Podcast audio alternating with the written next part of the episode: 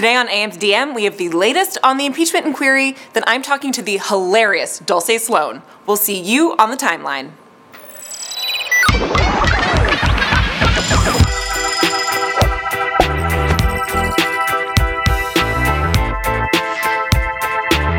Good morning, Twitter. I'm Chantal Rochelle. She's Alex Berg, and you are watching AM to DM. Here's a tweet from local rapper is out now. The pettiness from Popeyes. Listen, local rapper, you're right. The pettiness is real. Closed on Sunday Chick fil A, which I'm still mad about. You need to get it together. I know it's Lord's Day, but so chicken is good all days of the week, okay? So Popeyes, they, I'm excited. Yes. I'm so excited it's back because I didn't, I haven't had a chance to get it. Me neither. So the big news here is that the Popeyes chicken sandwich that apparently ran out is now returning this Sunday. Yes. And, I didn't how- have it either. How do you run out of chicken? That's my question. How do you run out of chicken? you know, like the problem that really I don't want to start thinking about that too much because I'm also like, how how did you run out? Mm-hmm. Yeah, are the chickens okay? chicken? Like, you know, it's like, ah. exactly. But I do feel like this is a chance at redemption for me. yes. So you want to explain why, Alex? I kind of I will explain why. So I Mm-hmm. had the opportunity to try this sandwich one day and I didn't. Right and it was right in front of me. And I, I don't really want to deeply revisit Mm-hmm. this painful bad decision in my life, but I know I know the error of my ways, and this time I won't be making that mistake Okay. again. Don't miss out on your joy again, okay? I won't. Don't I won't. miss out. Do you have plans? Are you going to go and get it? I am going to get it. I tried everything. I went to seven different locations, Uber Eats. I tried everything. I tried almost the, the app where you pay someone to go wait for you because I was tired, but no, I still couldn't get it. No, I, I, I got six dollar sandwich. I was like, how good is it? But everyone, everyone I've asked said it's good, so I'm definitely going to be there. Do you think that you're going to have to like try all of those different ways again? No, I'm not going to go no one's line for that. I'm going to try to do Uber Eats or something. I'm not. Okay. I can't wait in line for a chicken sandwich. Yeah, like I can't do it. Are you going to do it? I, I mean, I feel like I do need to make up for. You have to get two in the now. past. So, yeah, exactly, Yeah. Mm-hmm. exactly. Like I have to overcompensate for my mistakes. So, anyways, let's take it to the timeline. Now that the Popeyes sandwich is back, have you had it yet? Tweet us using the hashtag AM to DM. Here's a tweet from the LA Times. When she left her house, Carmen Solano didn't know a brush fire had erupted near the neighborhood where she worked. When she arrived, the neighborhood lined with multi-million dollar homes was already choked with debris from the Getty fire. Joining us now to talk about this story is LA Times reporter Brittany Mejia. Good morning. Morning. You broke the story and you were on the ground with the housekeepers. Can you walk us through your time with them? Yeah, so I actually had been a street over when I bumped into Carmen. I was coming down and there was a lot of fire. There had been homes on that street that had burned. And so when I saw a taxi pull up, I was like, this is weird. I don't know why someone's coming to the fire area right now. Um, and then when I talked to this housekeeper, she had left her phone actually at home um, that day and the taxi had left. And so I kind of just hung around because I didn't know how she was going to leave. Um, and so in that process, like I, she found out that her, the owners weren't there. They had evacuated at 3 a.m. Um, I ended up giving her a ride down. And then as we walked, we actually bumped into a lot of other workers um, that were either trying to head into the mandatory evacuation area or who had left the area. Wow. So you, you saw a few housekeepers when you were in the area, and a lot of them missed a whole day's, you know, pay of work. Have, were they able to get in touch with the employers, and what were the employers' responses to them? Yeah, so that was always interesting too. Like a lot of the people I bumped into, you know, the, the their bosses didn't speak Eng- uh, Spanish really well, or you know, and then the workers didn't really speak English, and so it was kind of like a, a communication barrier. Because even by the afternoon, like people had been evacuated, I think around three a.m. Um, even by the afternoon, people were still showing up, and there was a housekeeper I bumped into who I was like, "Well, did your boss call you? Have you talked to your boss?" and she's like, "Oh no, we haven't." And she was like, "How do you text? Like, are you home?" Um, in English. And then I was like, "Oh, here." And then he, her boss, ended up calling her as we stood outside his house, and he was like, "You know, I was translating for them, and he was like, "How did you get in? Like, uh, you know, it's a. It, I forgot. I completely forgot to text you and let you know." And so most of the people I encountered had just no idea, and like had come anyway. Like in some cases, people had a sense that maybe something was going on, but they never heard from their boss. So they just assumed like I should come to work. This is just so wild to me because these people were evacuated at 3 a.m. Um, presumably because uh, they had to leave because of these wildfires, um, which leads me to believe that uh, somebody didn't think it was a safe situation for people to be in these areas. They just completely neglected uh, to call their housekeepers. Um, do we know, like, have the housekeepers heard if they are expected to be at work even over the next couple of days? Yeah, so that's the thing. I I know for sure that one of them, the woman I actually accompanied who stood outside the house when her boss told her he didn't need her to clean, said he was going to pay her for that day and I'm sensing that there's no one that's going to get back in or be able to come back in, but my thought now is like what about the workers who maybe don't come Mondays, who come later days of the week?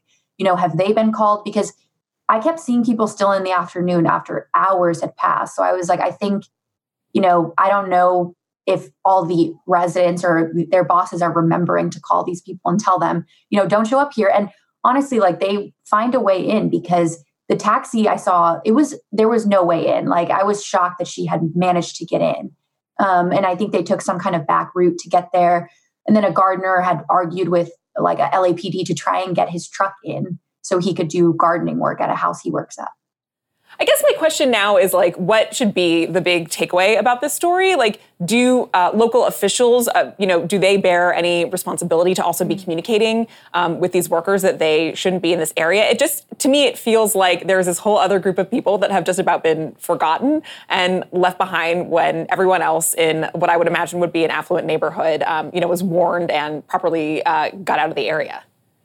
Yeah, that was always interesting. Like even when I talked to an LAPD officer, he was telling me, you know, I told like 10 workers they had to leave the area. Like I didn't even in some cases know how they got in, why they were cutting grass when there was like ash raining down um, in this neighborhood. And that's the thing. I mean, it was surprising that they were even able to get into the neighborhood, but I think the big thing is just like they didn't know and you know, were just coming in blind and had no idea and what felt like I can't afford to lose a day of work Mm. Um, so I'm going to come anyway. And driving from like an hour and a half away, fighting through traffic or taking the bus, you know.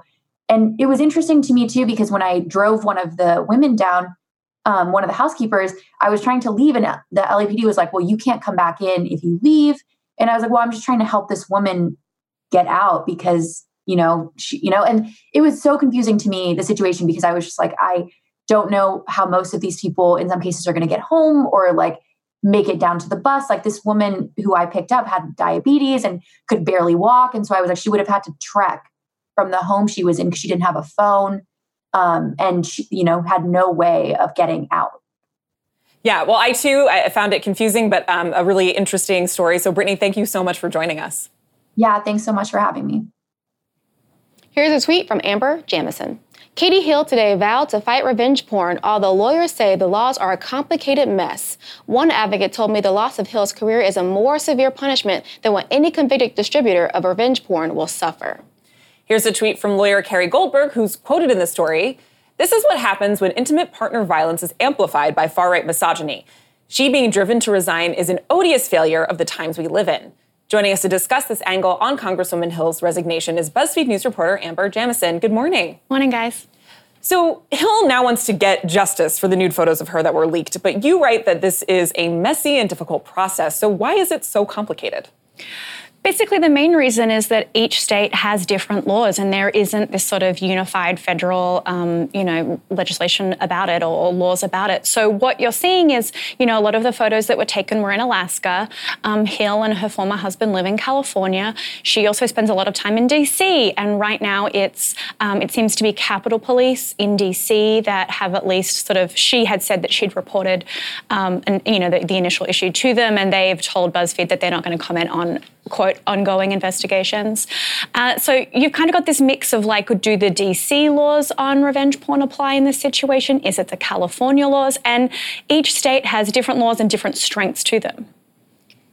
Yeah, and you spoke with a few lawyers about cyber exploitation. What does the patchwork of this law look like around the country?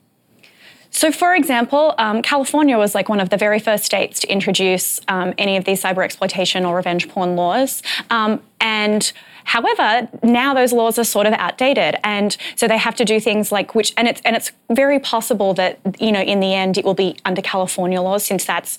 Uh, where they both um, live and also possibly where the photos were distributed, which seems to sort of also be one of the main things. Where where were the photos distributed?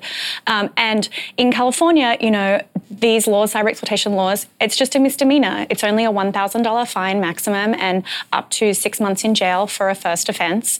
Um, and while in other states it, it can be um, a felony or of, harsher offence, in California as well, you have to have um, a victim prove that they had suffered severe emotional distress. It's not just enough for the crime to have been committed. The victim has to, you know, really prove that they were um, suffered distress from it. So it really kind of depends where you are and and therefore you know it's as that one advocate said it's you know if it goes through in california you know this person whoever leaked them um, right now hill is sort of hinting that it is her well saying very obviously that it is her um, former husband who she says was abusive. He has not confirmed or denied that.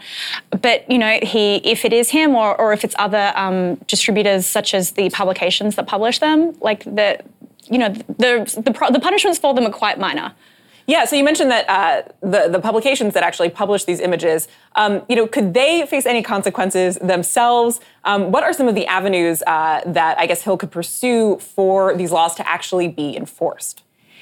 Yeah, so it's very possible that um, any publication that distributes them could also be enforced. That's one of the things that law that the laws also don't make clear. It doesn't make clear if you're, you know, can you only um, face, um, you know, these allegations if you were the primary distributor. If you're a secondary distributor, does it count? If you distribute it on like a through a social media site or a site like Reddit, does that count?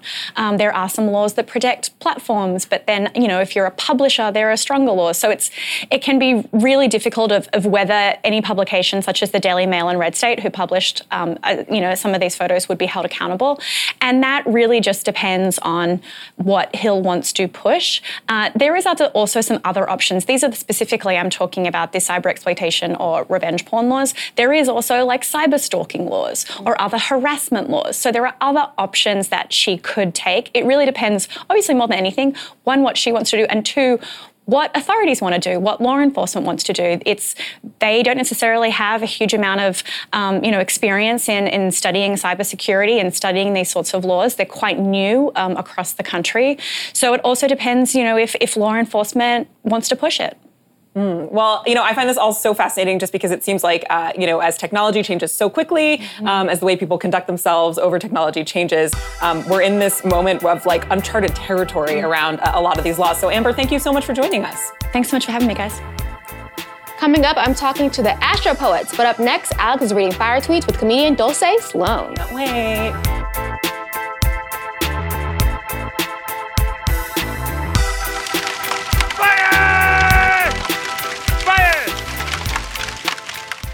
Welcome back. It's time for Fire Tweets, and today I'm joined by the hilarious Dulce Sloan, a correspondent for The Daily Show and a comedian with a new stand up special on Comedy Central. Welcome. Hello.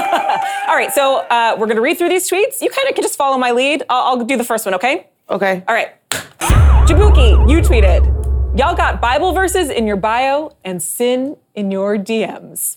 It's an what accurate you, statement. You think so? It's an accurate statement. Um, I know I recently had to do an IG story that just said, if you slide in my DMs, but I see you have a significant other in your profile, I'm gonna send them the copy of this DM. Good for you. Because I'm over it. Also, yeah. if another dude asks me to be a baby mama or a side chick, I'm gonna burn your house down. I'm on TV, you broke bastard. Stop messaging me. All men. The confidence of men is amazing. It, Thank it, you so it, much. It truly, it truly is something. Yes. You're selling used cars in Detroit. Why are you messaging me? There You're you go. 65. All Come right. on, dude. You could do the next tweet. So you're going to hit the button. All right. All right, Mr. True, you tweeted, I applied to a job with a salary of $110,000 this morning. I don't have half the skills needed for this, but neither does the President of the United States. And he has a job, so I'm hopeful. But he was voted into office, though. He was. So are you going to be voted into this job that you're not qualified for? America did that. I mean, it's true. I mean, unless the Electoral College could get him a regular job, I think he's gonna have to learn some skills. All right, next one. Daphne, you tweeted, my coworker is eating Vienna sausage out of the can, and my boss asked her if she needs more hours. I think she needs a raise. She doesn't need more hours. Maybe the woman enjoys Vienna sausages. Or maybe she also enjoys Vienna sausages. That's a rude assumption to think that just because she's enjoying a potted meat means that she is not doing well financially. I don't like them, but I don't like sausage in a can. Right. So maybe that's that lady. I don't know. I think it's gross. It's, it's not. It's, it's, not. It's not much of my thing either. So I have to say. Okay. So this is the tweet of the day. We're gonna hit the button together, but then you can read it. Okay. Okay. Run two, three. All right. Let's see.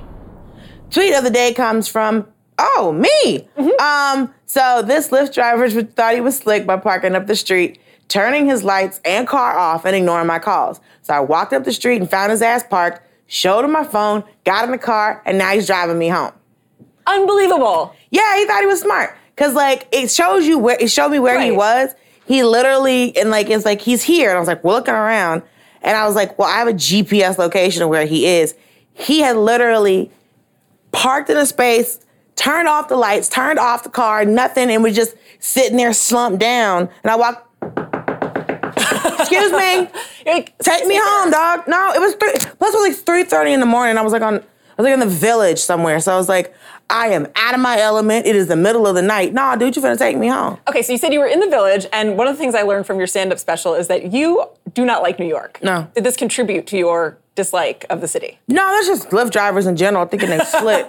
um, sir, I know where you are. There's a satellite that told me where you were. I'm always gonna find you. I actually think that this is a ta- like Lyft drivers and Uber drivers do this as a tactic so that we will then cancel them and we get charged with a fee. Right, That's but my you- whole theory about it. they this. think they slick. What you do is screenshot. So when they cancel it and try to charge you the cancellation fee, all you do is have to refute the cancellation fee, show the screenshot of where they actually were, and they always refund the feedback. I'm gonna start screenshotting. This this is very useful. You for me. screenshot the call, you screenshot you calling them, you screenshot you texting them, but you have to make sure you screenshot because they're gonna say they were there. But space told me that you were two blocks away. So you always screenshot when they try to say it when they don't pick you up. Well, I, I want to know. So, so since doing your comedy special, have you heard from a lot of people who share some of the similar perspectives as you, especially when it comes to like New York problems? Yeah, people are like, you're right. The place is trash and it's too cold. like I don't know why I've done such a brave thing. I just, it's very interesting the amount of people have been asking me. It's like, so like, do you really feel this way? Yeah. Yeah. I didn't like. I didn't. Ch- I didn't. I didn't start the civil rights movement. Like I don't understand why everyone is so surprised that I said I didn't like a city. It's very interesting. Also, you know this place is trash. Too many people cape for it. It's like, but because like I'll be at a show, they're like, but I'm from New York, and I go, well, I'm sorry, I don't know. Why are you? If someone tells me they don't like Atlanta, I go, okay, Okay. And then we're done. why are people always caping for the city? Because you know it's trash. That's why. Um, you also recently said on the Daily Show you compared uh, Trump. You said he was pulling a Marvin, which that came from your personal life. So, what, can you talk about this a No, little it didn't bit? come from my personal life. It was from, like, we wrote it for, it was for the piece. And so, because names had to be changed. Um, but basically, it's a guy doing stuff. It's when someone is trying to do things to get you to break up with them, as opposed to them just breaking up with you. And so names had to be changed because you know confidentiality, whatever. Um, but that's what that's what pulling a Marvin is: is you doing things to get someone else to break up with you. Hmm. Well, sadly, we have to end the segment there. We're Oh, out of no. time. But Dulce, thank you so much for joining me. This has been really. Oh, thank you for having me. And Dulce Sloan's Half Hour Comedy Central Presents Stand Up Special is out now. Up next, we go live from the district with Paul McLeod on what to expect from today's impeachment testimony.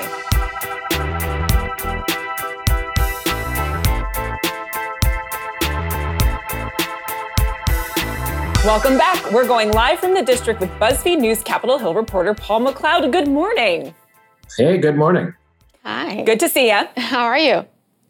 Oh, doing terrific. I'm actually getting sick, but Oh, Oh no. Hope you feel it's better. fine. I'm gonna plug myself up with cough medicine and then go down and infect everyone on Capitol Hill, Oh. so it'll be fine. Okay, they'll love it. Well, let's distract your sickness, okay? Let, us get into these stories. Here's a tweet from Sarah Mimms.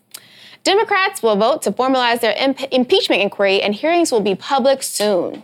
And Kyle Griffin quotes Speaker Pelosi as saying, quote, we are taking this step to eliminate any doubt as to whether the Trump administration may withhold documents, prevent witness testimony, disregard duly authorized subpoenas, or continue obstructing the House of Representatives.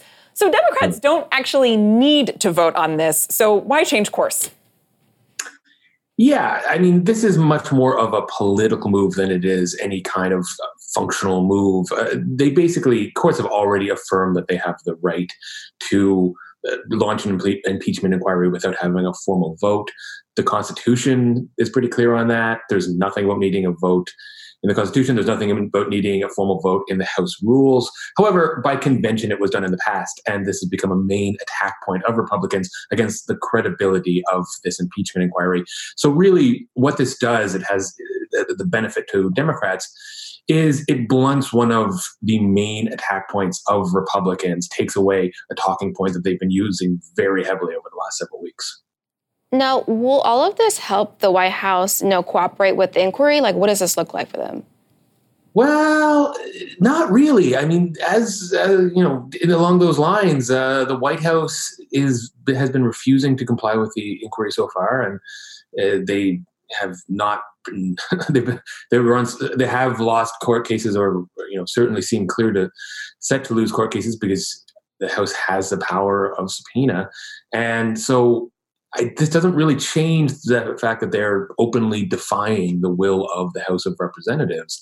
Um, and the signals we've seen so far are that they continue to argue that this inquiry is illegitimate, that it's politically motivated.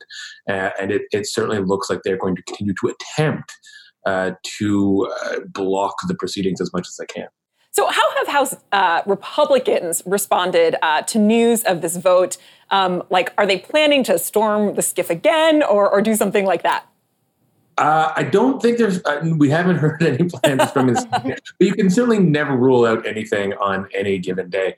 Uh, I mean, they, they have essentially said that this was an admission of guilt by Democrats, saying that look, this shows what we were right all along, and also there's still no credibility in this inquiry because it is being politically motivated. So, uh, you know, for a lot of, of these Republicans, in particular the most vehement Trump defenders, uh, this is about attacking the legitimacy of an inquiry that threatens the presidency. And, you know, there's nothing that Schiff or Pelosi could do that is going to shake them off that. It's more some of some of the um, more moderate members in Congress, and there are fewer and fewer of them, that this could maybe play into their decision making. But certainly for you know most of Republic, most Republicans who are ardently defending the president, uh, this this is not shaking them from their position one bit. Mm.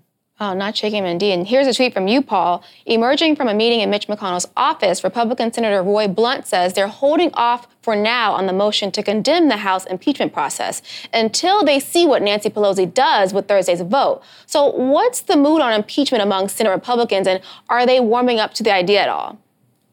Yeah, Senate Republicans have been trying to walk a tricky line because they're not directly involved in this inquiry at all. And so they've essentially been trying to focus as well on the process rather than getting involved in the substance of the allegations against President Trump. There are some exceptions to that. There are a couple people, notably such as uh, Wisconsin Senator Ron Johnson, who have dived in and, pre- and defended the president's actions on that phone call with the president of Ukraine. But for the most part, this has been a fixation on the process and the perceived flaws in the process. And this uh, motion to condemn the House was all part of that. This was going to be their big show of support for President Trump. The problem is that the actual articles of this motion include things like a lack of open hearings, a lack of ability of Trump's lawyers to be part of the proceedings, and of course, the proceedings are all closed door. And these are the things that Nancy Pelosi is now vowing to change. So they just are sort of stuck right now. They are putting this motion on hold, but that certainly doesn't mean they are coming around in any way, in any broader way, to impeachment of President Trump. I think at this point, they're trying to figure out what their next move. Republicans in the Senate seemed oddly flat footed yesterday when we were asking them about this. They didn't really know what to respond. So they're taking a wait and see approach. Uh, but certainly, I, I, wouldn't read too too much into that, or, or, say that it's making any kind of impeachment more likely. Mm. Well, on to another story about the inquiry. Here's a tweet from Politico.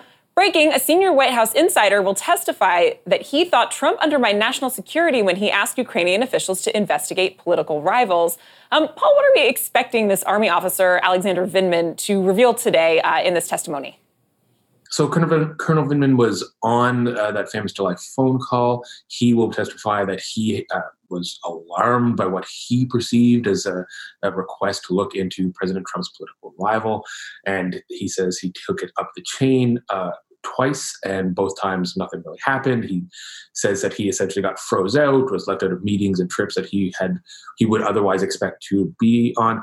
This is this is important because recall that the whistleblower though much of the complaint has been corroborated now, uh, it is an anonymous complaint.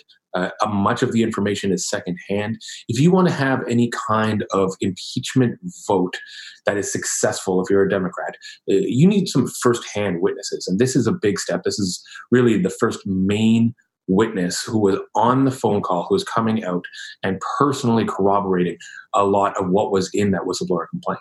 Mm. Uh, and Paul Vindman is active duty and currently still working in the White House. Can he expect any consequences from any of this? I mean, he's still there.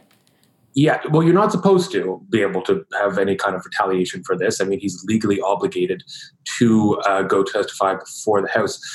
But this is one of the questions underlying this whole thing. You know, where there are reports that the White House has been trying to get the name of the original whistleblower out there. And certainly there is a perception, I think, that people who stand step out against this White House will be punished. Um, now, that's we're a little early on that. That has not happened yet. Maybe nothing will happen in this case too. Uh, but if things if things get really bad for President Trump, and it looks like there's a realistic chance that he could be removed from office, that is going to hinge on White House officials coming forward and speaking publicly. And as we've seen, the White House is doing everything in its power to try to prevent that from happening, uh, directing people not to comply with the investigation.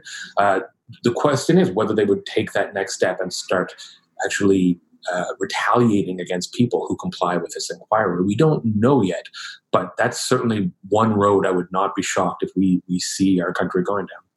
Well, we are definitely going to stay tuned for this testimony yes. as the story develops. Paul, thanks so much for joining us. Okay, great talking with you. Cheers. Coming up, Chantal is talking to the Astro Poets. Stick around.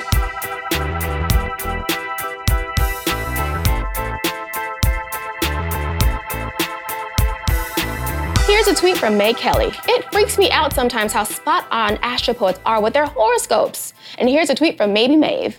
How did astropoets with mimic what my therapist says to me weekly? here with me now to discuss their new book, Astropoets, Your Guide to the Zodiac, are authors and masterminds behind the viral Twitter account, Alex Dimitrov and Dorothea Lasky. Hey, How's it going? Doing good. Good morning. Welcome. Good morning. So I want to dig right in. You guys have such a massive, massive following. How did you two meet, and how did Astropoets come to life? Mm. Well, we met, I think it was 2011. We met at a party, um, and, you know, Alex came up to me and he said, I'm a Sagittarius. And I said, I'm an Aries. And I knew then it was going to mm-hmm. be just really wonderful from the get go. So, yeah, we just, we started talking about astrology and, you know, lots of different things we have in common. Like we're from the Midwest and we're poets. We're poets. yeah, that, leave that out. Yeah, we're poets. And, um, yeah, so we just kind of hit it off from the first minute. Oh, awesome. yeah. Cool. Yeah. And oh, and we started the Twitter. Yeah. We started it, I think, November 2016. Mm. Kind of, we were uh, we were bored one night, and we were sort of like, should we start an astrology Twitter? I mean, we've always talked about starting an astrology Twitter, and we always talk about astrology, yeah. and so it just seemed sort of the thing to do. Yeah, and you guys, your Twitter account just blew up. Like it's viral. half a million followers on Twitter. Yeah, we're kind of shocked. I mean, you, you so can many. Have, we'll okay. give you. Yeah, we'll, we'll give, give you some. Give like a hundred. Okay, not too many. But you can have a hundred thousand. Thank, thank you. I, I have two hundred. Yeah, sure. Okay, whatever you want. when you saw this huge following, when you got to half a million, what was that reaction like? And when you saw this huge following you had, what did that make you think your work was doing to your for your? Well, audience? we're just super grateful. I think that people mm-hmm. are reading us and are sort of entertained by us and hopefully uh, uplifted. Um, and, you know, we live in such a fraught time right now that I think that we really want to bring poetry to people and astrology to people and really just uplift people. Mm. Yeah, I think we're both only children, and I think both of us felt a lot of loneliness growing up, and then like a lot of um, impetus as adults to like help people that are lonely. And so I think that like we didn't intend to have like a Twitter account and go into people's lives and you know homes and their phones basically, yeah. and like be with them and provide them companionship and give them poetry and astrology. But once we saw we could, I think it was hard. It's been hard to stop because we like you know want to yeah. be there and be friends for people. And yeah. Alex, you recently mentioned an article how like poetry is important, and what made you both of you want to really infuse the two worlds of poetry and astrology? Why was it important for you to make sure mm. poetry had its its voice as well? Mm. Yeah, well, I think that both of us have always talked about the fact that we want poetry to be as mainstream as mm-hmm. possible. We want everybody to have access to poetry. That's really important to us. I mean, growing up, poetry was taught to me in school as this very sort of archaic thing that's like symbolic. And I think that people, everybody has the ability to read poetry and enjoy poetry. And that was something that we really wanted to marry with astrology because um, it was sort of like I say in the article, it's sort of a gateway drug to poetry. yeah. We want poetry to sort of. That's a gateway drug. Yeah. Inject that poetry in my veins. exactly. that. Yeah. yeah, it is, it is a good drug. Yeah, Yeah, It, it's really good. And, and so when you're reading poetry and you're inspired and you see all of these people really gravitating towards your work, where does that inspiration come from from you? How do you keep being in, in, innovative and being creative as possible? Yeah, I think that we just we love the idea that we're entertaining people and that kind of spark like helps us think of new jokes, new scenarios, and I think it's like been a gift that we've had the zodiac to draw from um, because in the zodiac, you know, there's like a cast of characters, there's archetypes, you know, that are kind of just really um, uh, both specific and broad, you know, and that people really can relate to, and that like when you really look at it, really do represent, you know, human emotions and behaviors, and so I think that keeps us like motivated and inspired because there's always like a good joke or a good poem that relates to one of the signs. Yeah, absolutely. and now y'all have a podcast. Yes. Yeah. So what's it been like stepping from, you know, you know, having the viewers connect with your voice and get behind that curtain and get to know you two on a better level? Well, it's been weird because I hate my voice, but it's been an experience certainly to do it. It's just like the strangest thing recording in this dark room and then knowing that like you know ten thousand people or however many people are listening. It kind of feels like writing poetry in a way because you never think anyone's gonna read it. Yeah, yeah. We some. I think I myself like I'll say things and I'm like, wait, that's like uh, now Yeah. being recorded. Like, oh, people hear this now. Yeah. Uh, yeah. It's just because I'm like nobody's listening to this. I'm just in a room with him and you know one other person. So that's been really weird. That was definitely yeah. It's been a wild ride. And you're going to be more in front of people because you have an event at Strand. We Yeah, do okay. tomorrow. Tomorrow, Yes. Strand, Tomorrow night. So seven. Still tickets available. Okay, I'm sure. yeah. Yeah. I mean, I'm not sure. I don't know. They sold out. So we'll what's fit that you in. I still have a comp ticket for Okay. anyone out there. Can you hook a girl up? Yeah. Okay. Of course. Okay, cool. Yeah. Okay, so Okay. Be Okay. there. Okay. So yeah. What is that like having a live event and you're not just behind memes and a Twitter account? Yes. You're in front of people's faces. Well, we love it actually, and it's something that we're very used to. I think as poets, we've been giving readings for a very long time. I actually prefer being in front of people rather than behind a microphone or like behind like the internet because there's something about like the immediate connection with readers and I think we're really we really want to meet people and talk to them and sort of say thank you for following our Twitter for 3 years now. Yeah, yeah, it's just really nice to be. I mean, Twitter is has its good moments, its bad moments. It's really fun, but it's like has its bad moments. Yeah, it's so wonderful just to talk to people because then you can really like talk to them, and it's like human to human. And yeah, we, that's why we love to give poetry readings and do. You know, we're gonna love doing readings from the book. Oh, amazing. Well, Dorothea and Alex, thanks for joining us. Thank you. Thank Thanks you for so fusing much. astrology and poetry together. Thanks for having you for being us. here, of course. Thank you. All right, y'all. Make sure you get Astro Poets, your guide to the zodiac. It's available now. Make sure to check out Astro Poets at the Strand in NYC tomorrow, y'all. Finding time to cook and eat healthy can be a challenge for any working adult. This is Fuel Your Go, presented by the all new 2020 Nissan Versa to help you prepare for anything. And today I'm joined by writer Tara Sheffy, who has some meal hacks to keep you nourished. Good morning. Hi, good morning. Good morning. So, Tara, I got some big questions for you. I live a busy Okay. life with two full time jobs, and I love to cook, but I struggle to find time. What do you think is the best solution when it comes to my daily nutrition? Yeah, this is why meal prepping is so amazing. Everybody is so busy. So when you're planning your meals ahead of time, when you're prepping them ahead of time, when you have some time on the weekends or on a day when you're not so busy, um, you're going to have everything ready for the week. It's going to be so much easier to eat those fresh, healthy foods that you want to eat. And because you're planning everything ahead of time, it's going to save you a lot of money too, because you're going to know exactly what you need from the grocery store and you're not just going to be walking down the aisles throwing random things in your cart. Okay. Well, when would be the best day for me to do this meal prepping? You say that it's going to save me money, but when will I find the time and when is the most opportune time to do that? Yeah, uh, that's the trickiest part because everybody's schedule is very different. But if you have a more traditional Monday to Friday schedule, just taking a little time on the weekends, and it doesn't have to be, you know, four or five hours in the kitchen. You can keep it really simple, and there's recipes. Um, you can spend, you know, one or two hours in the kitchen. So whether you have those free days on Saturday or Sunday, or if you have another day off, or even just a day where you get home a little bit early and can take an hour in the kitchen, turn on some music or a podcast, you can really knock a lot of stuff out. All right. So, what are some recipes that you would suggest for morning meals since breakfast is so important for us growing boys? Yes. so I think one of the easiest things, because there's no cooking involved, is to do smoothies. So if you want to get everything ready ahead of time and work this into your meal prep, all you need to do is take whatever fruits and vegetables you want to use. So if you're doing banana strawberry. You could do strawberries, bananas, and spinach.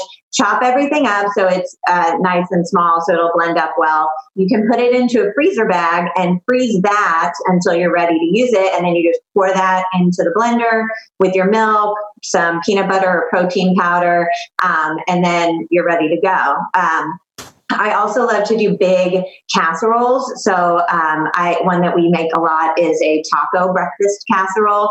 So you do it in a big nine by twelve dish, and that way you're just cooking once. And depending on how many people you're feeding, um, you've got this mix of taco meat, eggs, uh, throw in some vegetables you like. You can serve it with salsa and avocado. And then that can make six, eight servings that could potentially last all week. Wow, delicious. Well, how mm-hmm. can meal prepping help you stay healthy at work when it's time for lunch and you're surrounded by all the takeout? Oh, yeah, there's always lots of treats at work. Um, so when you have put in that time, and the money ahead of time, that's really a lot of motivation. You don't want to let that go to waste, first of all. Um, but also just when there are things that are tempting you, if you ha- know that, you know, down the hall in the kitchen, you've got this healthy meal that you prepared that's going to help you feel energized and ready for the rest of the day, it's going to be a lot easier to say no and stick with the food that you already bought because you did spend your own money and your own time and energy on it. And nobody wants that to go to waste. For sure. You don't want to waste food or money. Well, I keep thinking yeah. right now about your breakfast casserole, but I have to ask what are some lunch recommendations you could give me today?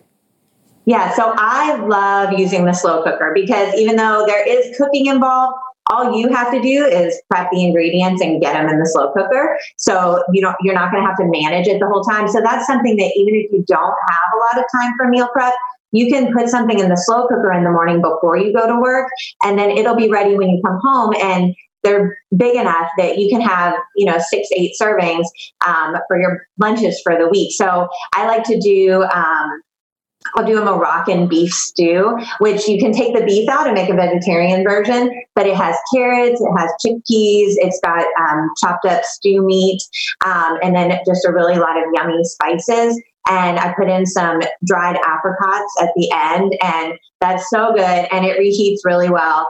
Um, and then also a Cuban pork roast. So something like this, you're just mostly focusing on the meat and just getting um, a lot of servings of a really good protein that has a lot of flavor. And then you can mix it up different ways. You could use that with tacos.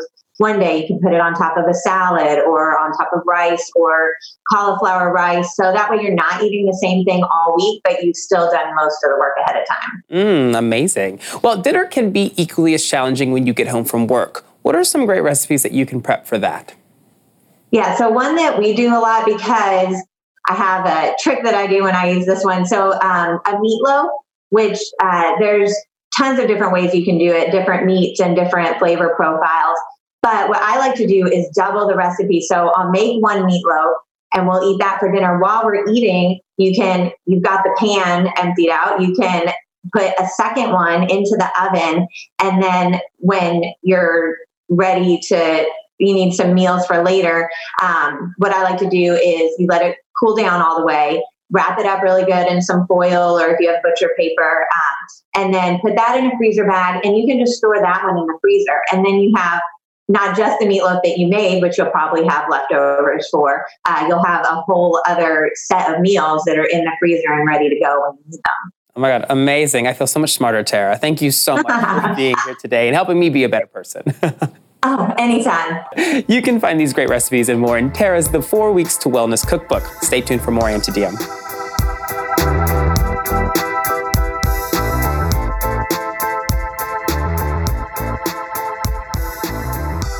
Synod Mac, you tweeted, just discovered this incredible woman, Celeste Barber, today. And can I just say that I love her. Well, we love Celeste too, and she joins me now to talk about her new comedy special, Challenge Accepted. Welcome. Hi, how are you? I'm great, great to see you. Yeah, nice to see Um, too. You already have me cracking up, and Excellent. I I just have to say, congratulations on this new special. Yeah, thank you. It's pretty exciting. Yeah. I'm pretty exciting. Although I am pretty sick of myself. I'm, not gonna, I'm everywhere at the moment, and I'm over it. So I can only imagine how other people feel. Well, the, I mean, clearly the people want more of you. They want more Hopefully, that's yeah. that's the plan. That's Yeah. the plan because I'm not slowing down. So hopefully, people are still into it. Well, I don't want to keep talking about this special without giving our viewers a little bit of a sense of it. So let's take a look at a clip. And now, when it's done on Instagram, it's a profession called being an influencer, which, if you ask me, is just a series of really attractive people constantly looking for shit they've dropped. Where'd it go? Oh, that was me. that was mean spots. Here I am in stripes. You know, I, I love I love a good pattern. But um, so the special is it's named after your viral hashtag um, Celeste Challenge Accepted. Uh-huh. And for folks who might not know, these are the photos where you parody celebs and uh, influencers, models. Um, what made you want to turn that into an entire comedy special? Oh, well, I um, I wanted to make money off it because you don't make money off Instagram, it seems. Um, but I also had more to say on the issue of like social media and kind of that whole world and the celebrity culture. So I kind of wanted to, yeah, I had more to say about it. I wanted to get it on stage and just tour, really. Just want, and I thought, well, if everyone knows me from that, I may as well move it over. It's also lazy. just be like, I was trying Just gonna go on stage and talk about yeah, it. but some people think in that show, because it's named after this my account, that I just come on stage and just get dressed in different costumes and dress up as different celebrities. it's like, don't reckon Showtime are giving me a special to do that, mate. So Well, how did you come up? How did you decide what to translate from what you do on Instagram onto the stage?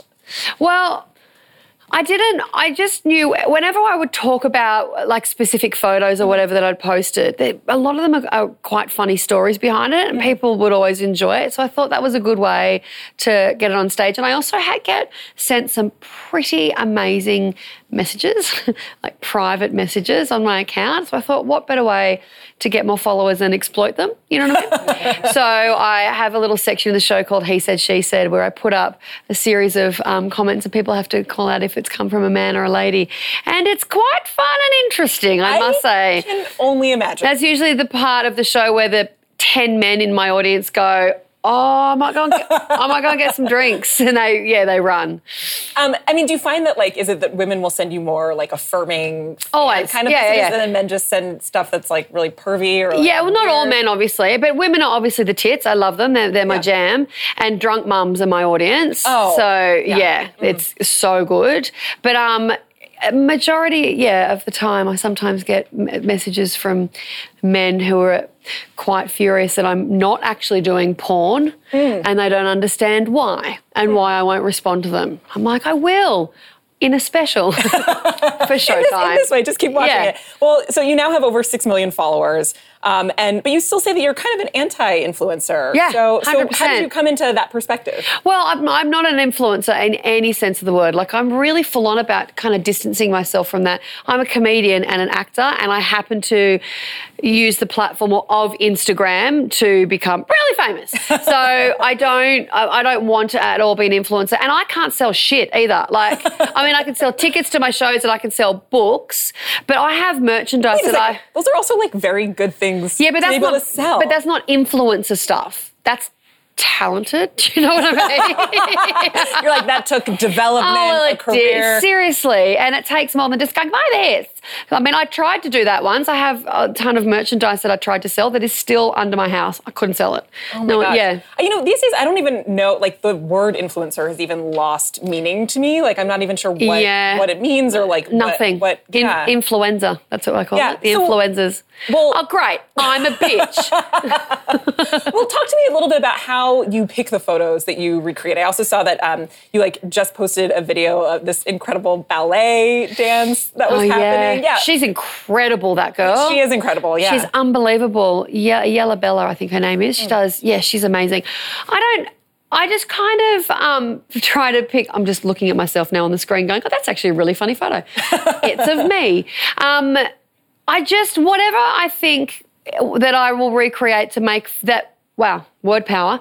Whatever I think will be funny, yeah. I do. So I get sent a lot. I mean, like freaking thousands of people go, do this, do this, do this, do this. But I don't always do the most popular ones. Like if it's timely, like for example, when Beyonce, you know, announced she was pregnant or with the twins, I, I did that. I Yeah, jumped onto that.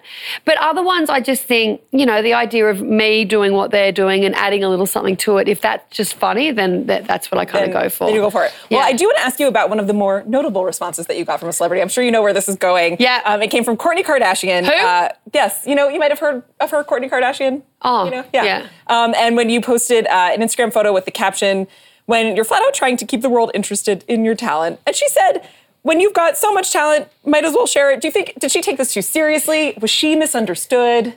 Do you think was she game No. about this one? Uh, she was fine. She then she was really fine. I think she got the joke. I think she was in on it. I don't. People love that. They were like, "Oh, it's a clapback." I was like, "Was it? No, it's fine." I don't. I, I, I, I didn't even see the comment until someone sent it to me.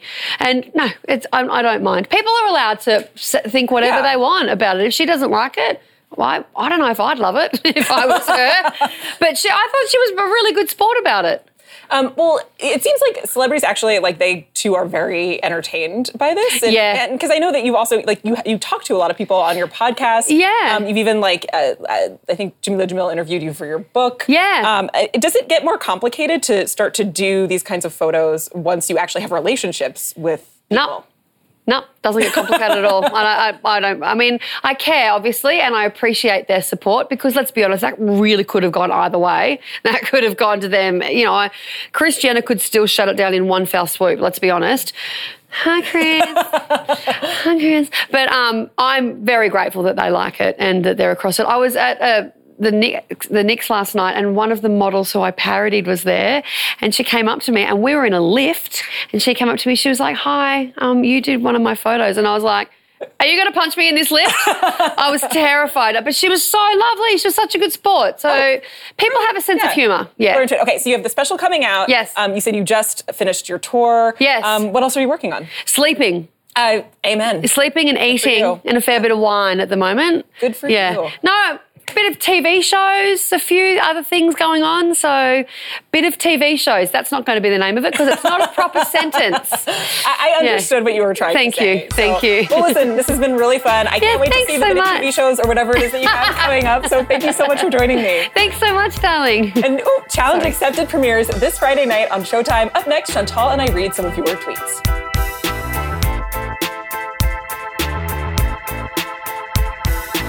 Welcome back. That was a very fun show. It was fun.